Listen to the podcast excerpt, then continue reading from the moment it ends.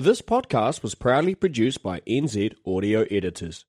For all your editing services, you can find us on the World Wide Web at www.nzaudioeditors.com.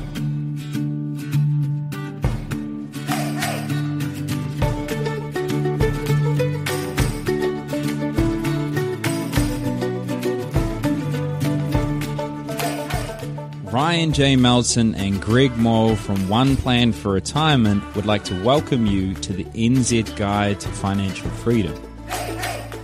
In this podcast, we'll break down the psychological tools and financial framework you need to live the life you want to ensure you don't run out of money before you run out of life.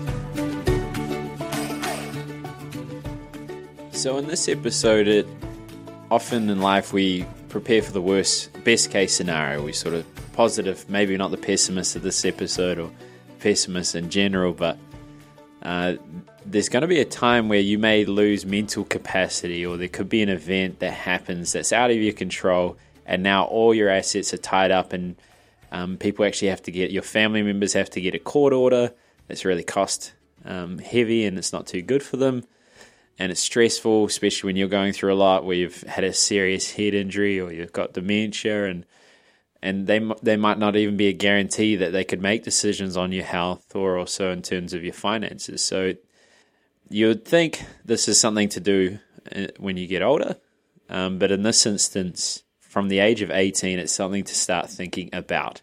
Whether you can afford it, that's a different story. But what I'm talking about is enduring powers of attorney.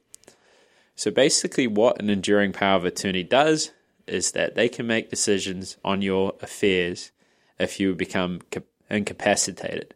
There are also um, powers of attorneys that could act immediately, but if you put it in a clause in that says, hey, I'm not going to let this happen until this stage, and then it's just a matter of proving that, and then they can start taking action for your affairs. So, with enduring powers of attorney, there's two types. There's one for personal welfare, and there was one for property.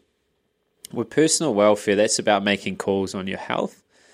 Um, and they, they don't like to have more than one person on that because you don't want them debating over who's going to pull out the life life support. So, not something you want to have in the hospital where a whole lot of people are unsure or making a call because it's health and it's quick and you need to make decisions. So, there's one person.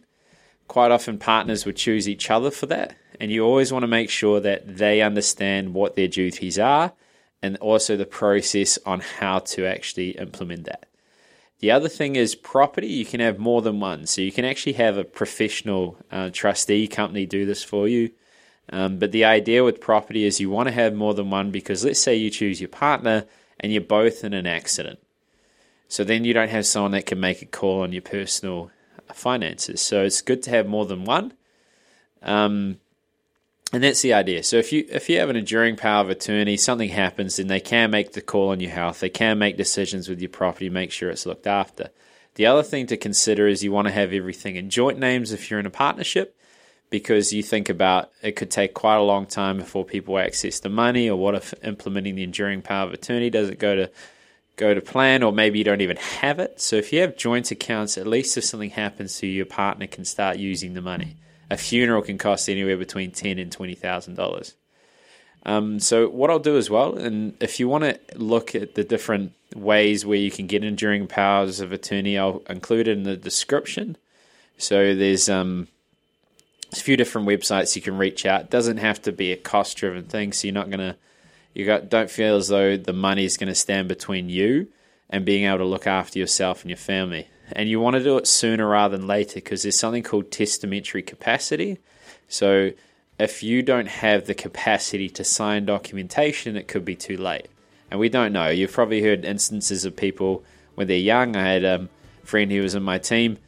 He passed away from a car um, car crash. So a truck just came out. He was a passenger and he was in mid twenties. So you don't know what's going to happen, so you want to have the ability for your family to look after you and think ahead. So that's the idea of enduring powers of attorney. And if you want to check it out, there's a few links in the description, and we'll go from there. So hope that was useful. Thanks, guys.